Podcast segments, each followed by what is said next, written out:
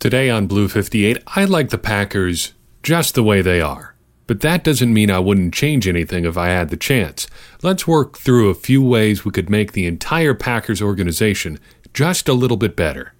Blue 58! Hello and welcome to another episode of Blue 58. I'm your host, John Meerdink, happy to be with you here yet again for another excellent episode. At least I think it's going to be excellent. This one's going to be a little bit fun.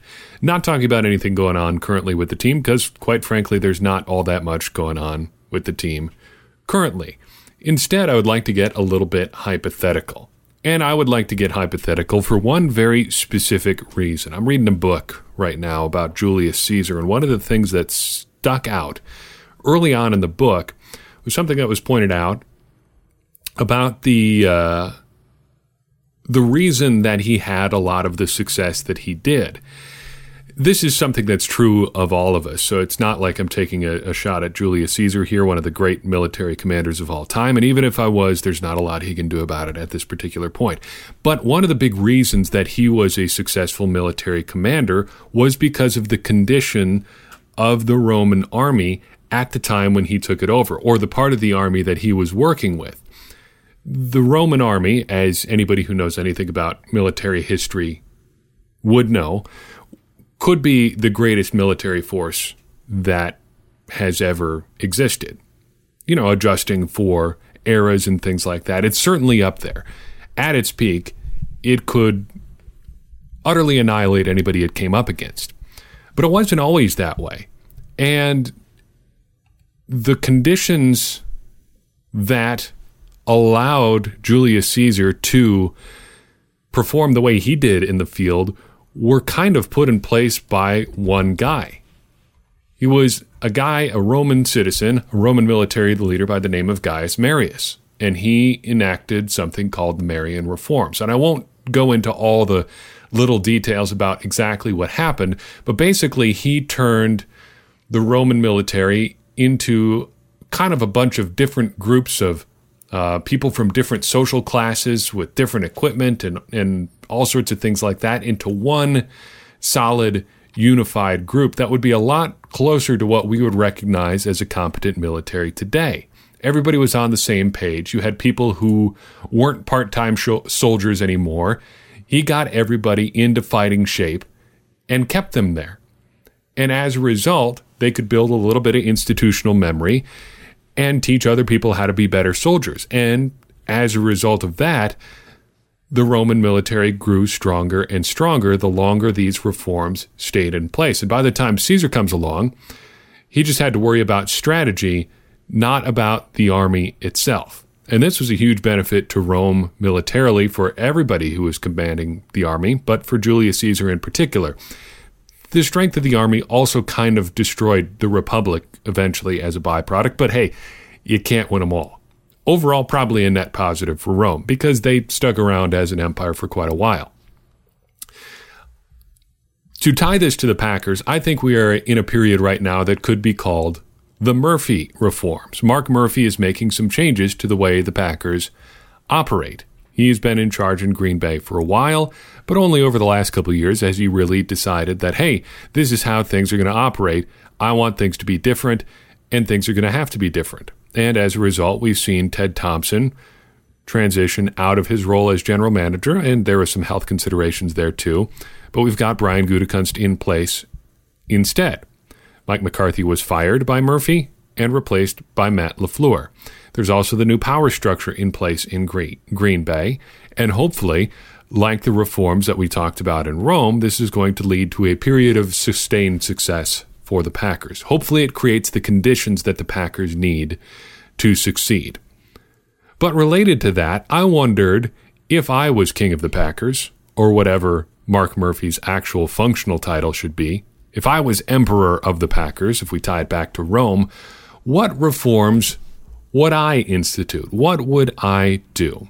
I think the Packers are in really good shape, and there's not a whole lot that I would really change. I'm even kind of a fan of the power structure. I don't have a whole lot of bad things to say about it right now, though I have argued since the beginning that if this all goes south, we've got one guy to point to here. We know who to blame, which is a good thing and a bad thing. So I wouldn't change a whole lot of stuff like that, but I think there are some things that could make the Packers make a little bit more sense as an organization and as a product on the field. A lot of it has to do with, I think, just how the Packers present themselves. So we're going to talk a lot about history and uniforms and stuff like that, but I think that's all part of the overall picture. So let's talk about it. Let's institute the Meerdink reforms. The first thing I would do if I was emperor of the Packers would be to really work to help this team embrace the weirder aspects of its history. When we look at the Packers right now, and as the Packers kind of present themselves, you would think that there's really only three eras in Packers history, and they kind of all happened one right after another. You had Curly Lambeau, then you had Vince Lombardi, then you had the Wolf Holmgren pairing that took over, and we've basically been living with the results of their work ever since then. You could probably even call that the Harlan era, Bob Harlan. But that is not really how it worked. After Curly Lambeau left the Packers, there was a solid decade before Vince Lombardi came to town, and plenty of bad football happened during that stretch, and plenty of interesting stuff happened too, even if the ultimate results weren't all that great. For instance, look at the 1956 season. Billy Howton was absolutely phenomenal that year. He caught 55 passes for 1,188 yards and 12 touchdowns. He averaged 21.6 yards per catch, and his 12 touchdowns were tops in the league, as was his 99 yards per game average. He even caught a few passes from a young rookie quarterback who you may have heard of by the name of Bart Starr. But this happened in one of the dark ages of Packers history and as a result, it's kind of lost on current audiences. Many, many other great players may be a little bit lost to Packers history as well. But I think we can avoid that by embracing some of these eras in Packers history where things maybe weren't as good as they could be. But there was still Packers football happening nonetheless. Along those lines, the second reform I would like to enact would be to try out some more interesting throwback uniforms. I love the Packers uniforms. I love the idea of their throwback uniforms, but I have been pretty thoroughly disappointed with most of the throwback uniforms that have happened in my lifetime.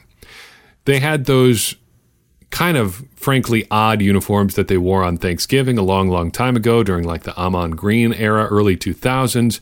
They had the bullseye uniforms, uh, the the big yellow circle ones, which were not bad, but not super great either, not super interesting. Then they had their most recent throwback set, which, uh, well, it was the same as the throwback they used in the early 90s for the NFL 75th anniversary.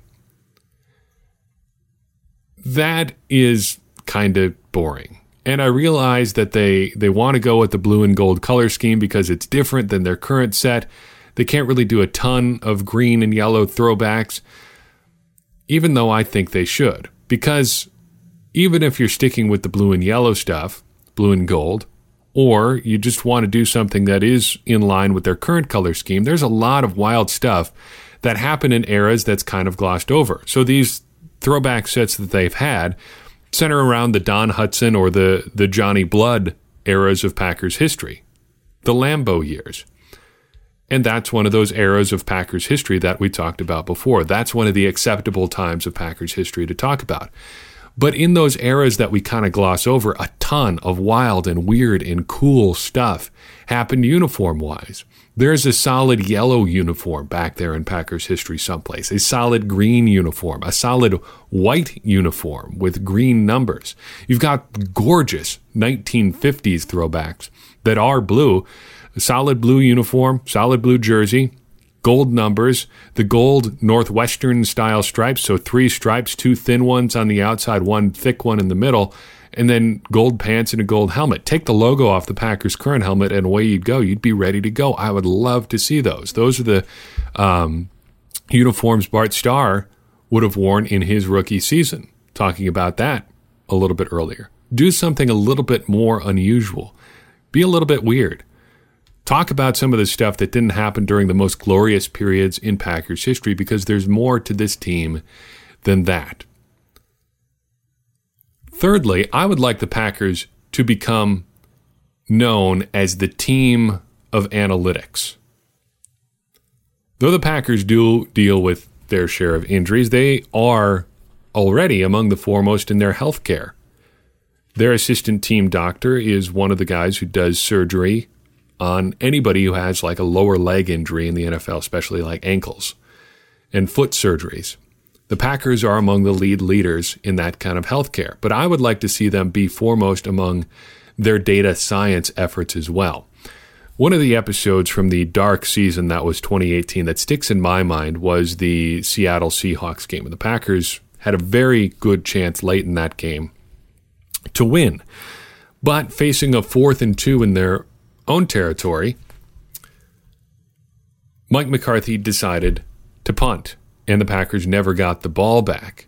But after the game, when asked whether or why he had decided to do that, he said, Well, the numbers back back up the decision to do what they did, except they don't at all. Let's just read a little bit from uh, Zach Kruse of the Packers Wire about how those numbers actually worked out. Quoting from a piece now titled More Analytics Say Packers' Decision to Punt Was Wrong. Quote The Packers' chance of winning after punting was 21%, but they had a 60% chance of converting the fourth and two situation, and a conversion would have increased their chance of winning to 38%.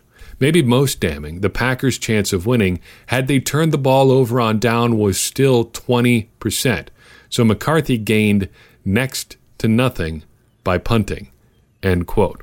What if we could avoid making decisions like that? And what if we could make better decisions overall just by using data and data science? I think it's a possibility, but right now the Packers don't have, at least publicly, an identified analytics operation or somebody who works on the data science aspects of football. They've got Mike Hallback, the director of football technology, Connor Lewis, a football technology analyst, and Jack Prominski, who also fills the same role, but that's more technology related, and it's not really clear what role they play in any in helping the Packers make good decisions about what goes on the field or how rosters are constructed. But look at what the Baltimore Ravens are doing. They posted four jobs in the last month for data related positions. Two quantitative analysts and two data specialist interns uh, are, you know, in need in in Baltimore. Uh, people are searching for these kind of players or people. Here's what the quantitative analyst will do for the Baltimore Ravens. This position, quoting from the uh, the job posting, uh, this position is primarily responsible for organizing and analyzing football tracking and performance data through the use of advanced statistical techniques. Roles and responsibilities including include designing, analyzing, testing, and implementing interpretable predictive models, integrating multiple sources of tracking and performance data across all football systems, identifying, diagnosing, and resolving data quality issues. Later on, they describe it a little bit more this way. In plain language, they say, We're looking for someone who loves analyzing sports data and doesn't take themselves too seriously. You've got to be a self starter who knows how to set and achieve your own goals. If you've worked with tracking and performance data before, great. If you can create machine learned artificial intelligence spatio-temporal algorithms, even better. If you can't but have strong math and statistics skills, that could help our group make the best possible recommendations. You should apply. That sounds pretty cool. And I know that the Packers do a little bit probably more than most, honestly, with uh, some of this on field tracking stuff, but that data is available to everybody. We could probably even break down some of that stuff on our own, given what's available from the NFL advanced stats departments and things like that. The Ravens are pushing the uh, the borders of this field here a little bit, and I would love to see the Packers do that. And if I was king of the Packers, that's exactly what we would do. Back to how this team's look, how this team looks and this is going to be, I guess, looking looking at it now, it's going to be a little bit more uniform heavy than just about anything else. But that shows how little there is maybe to change about the Packers just from the outside looking in. I wish the Packers would tweak their current uniforms. And let me be clear, I love the Packers uniforms. but I think they can be improved. And here's how I would do that. Probably more so than any other sport, football uniforms are a little bit crowded. And I don't mean crowded in terms of there being a lot going on on the uniforms, because by and large, most football uniforms, football jerseys in particular, are pretty straightforward. But they're crowded because there's just not a lot of real estate on a football uniform. Most of them are practically painted on at this point. They're stuck down to shoulder pads super tightly, they're snug. Heck, offensive linemen and defensive linemen sometimes look like sausages bursting at the seams. They've been poured into these uniforms, and there's not a lot of room there. There's not a lot to play around with on a football uniform. So you got to be intentional about the decisions you make. And if you're not careful, things can get really crowded just in terms of the elements that you have on your uniforms. And I think the Packers could clean them up, clean up their uniforms just ever so slightly and have a great looking set. The area I think that is especially crowded on the Packers uniform occurs above the chest seam um, on the football jersey. So if you look at the Packers uniforms, look right above the numbers. There's a horizontal seam running right through the middle of the upper chest. That's the chest seam that I'm talking about. Above that chest seam, there's a whole ton of stuff. Most of the stuff on the Packers jersey occurs in that area. You've got stripes on the sleeve, a manufacturer's logo on the sleeve, the striped collar, the TV numbers on the shoulders, uh, the collar logo, the NFL logo, and this year it's going to be the NFL 100 logo, plus any patches you put on during the season. That's a lot of stuff in a relatively small area. What I would like to do is tweak the Packers uniforms by removing their collar stripe. This would make their current uniform set look a lot more like the classic Lombardi era uniforms. It would take a little bit of crowding out of that area, and I think it would be a clean, simple way to simplify an already very clean uniform. It is a little bit crowded in that area, but I think doing this would ease that crowding just a little bit. If you want to look what, at what I'm talking about with crowding in their uniforms, look at a guy like Aaron Jones. He's a little guy, so he's going to have a small jersey just to begin with. Almost all of the stuff on that top half of his jersey above the chest seam is almost all on top of each other.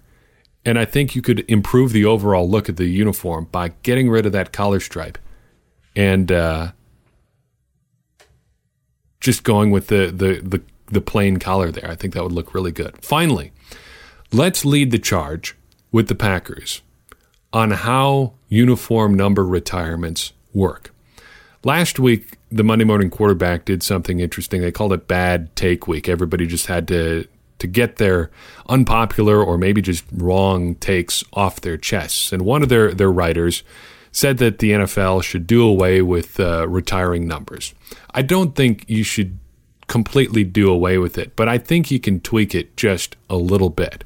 There are some teams that are a little bit out of control when it comes to jersey numbers and, and retiring jersey numbers. The Chicago Bears are probably the worst offenders here. They have 14 retired numbers to the point now that it's almost hard for them to fully fill out a roster because, well, they just don't have enough numbers to go around. Just look at the numbers that are not available for linemen. They've got 51, 56, 61, 66, and 77 all retired. That's pretty tough if you're trying to fill out linebackers, defensive linemen, and offensive linemen. That's a problem. But I think we could tweak this in a way that allows you to still retire numbers, but not run out. I think you limit the number of the amount of numbers that you can have retired at one time. And then when you want to retire a new number, you bring the oldest number back. So, say you limited the number of jersey numbers you can retire to five. I don't want to try to figure out how that would work for the Bears. Uh, so let's let's circle back and, and do it for the Packers here because they've got a nice number to deal with. They only have six numbers retired currently. In this scenario, if the Packers wanted to retire a new number, you would bring the oldest one that they currently have retired back into circulation. And turning to the archives, that means that Don Hutson's number 14 would have to come out of retirement. Now, that's slightly distasteful, but let's try to soften the blow here just a little bit. Don Hutson's number was retired in 1951. He last played in 1945. How old is the oldest, is the youngest person who actually remembers seeing Don Hutson play? It's a small percentage of Packers fans. It's a small percentage of the people who have ever watched a football game. It's a very, very small number. And you still could figure out a way for that number to be honored. Michigan did something like this a while back where they let guys who were wearing numbers that had formerly been retired have some kind of patch on their jersey that called back to that former player. Uh, a writer for Windy City Gridiron said that maybe, you know, like the the Bears have George Halas's initials on their sleeve, maybe below that, if you're wearing a number that's come back into circulation, um, you put the the player who used to wear that number their initials would go under George Halas's. The Packers could probably make something like that work. Or since the top half of the jersey that we're going to be wearing in these new Packers that I am changing, um, since the top half of their jersey is going to be a lot cleaner because there's no collar stripe, we could put a patch in that part of the jersey. There's a number of ways you could work this out. This could also allow you to retire more numbers since there would be constantly numbers coming back into circulation this would allow you to do things like retiring, say, Donald Driver's number 80 or Jordy Nelson's number 87 for just a while until maybe the association with Jordy Nelson or whoever it happens to be kind of fades away a little bit. If 10, 15, 20 years go by with nobody wearing 87 or 80, by the time the next 80 or 87 comes around, we're probably ready for somebody new to wear it. And it's a good opportunity at that point to remember a player who, A, is probably still alive to be honored again, and uh, B, uh, just have a new guy wear it. And it would prevent recently retired players' numbers from going to, well, maybe suboptimal players like Martellus Bennett wearing Donald Driver's number 80 all in all, this helps the Packers, I think, embrace their history a little bit more since you'd have a chance to educate people about those former great players while also um, giving newer, more modern players an interesting honor. So it fits with my overall goal of helping players or helping the Packers as a whole remember their history. Let's do something completely different. Talking about history, we've talked about history a lot lately. And uh, one of the things I've emphasized as we've had this discussion is going to primary sources, to people who were there, to people who actually remember things or did things or saw things happen with their own eyes. I've got a great book by Chuck Carlson called Game of My Life Memorable Stories of Packers Football. I've been going through some books in my personal collection lately, and this one caught my eye. I hadn't paged through it in a while, but this is a good book because he talks about great moments in Packers history and then gets the actual players involved to tell the story. We've been talking about Bart Starr a lot lately, and there's a chapter in this book about Bart Starr and his efforts in the Ice Bowl. And I just wanted to take a second to read his description of the end of that game to you. So here is Bart Starr describing the game of his life. Foremost in my mind is the Ice Bowl because of its significance on several levels. Football fans remember the weather, which was no doubt a key element.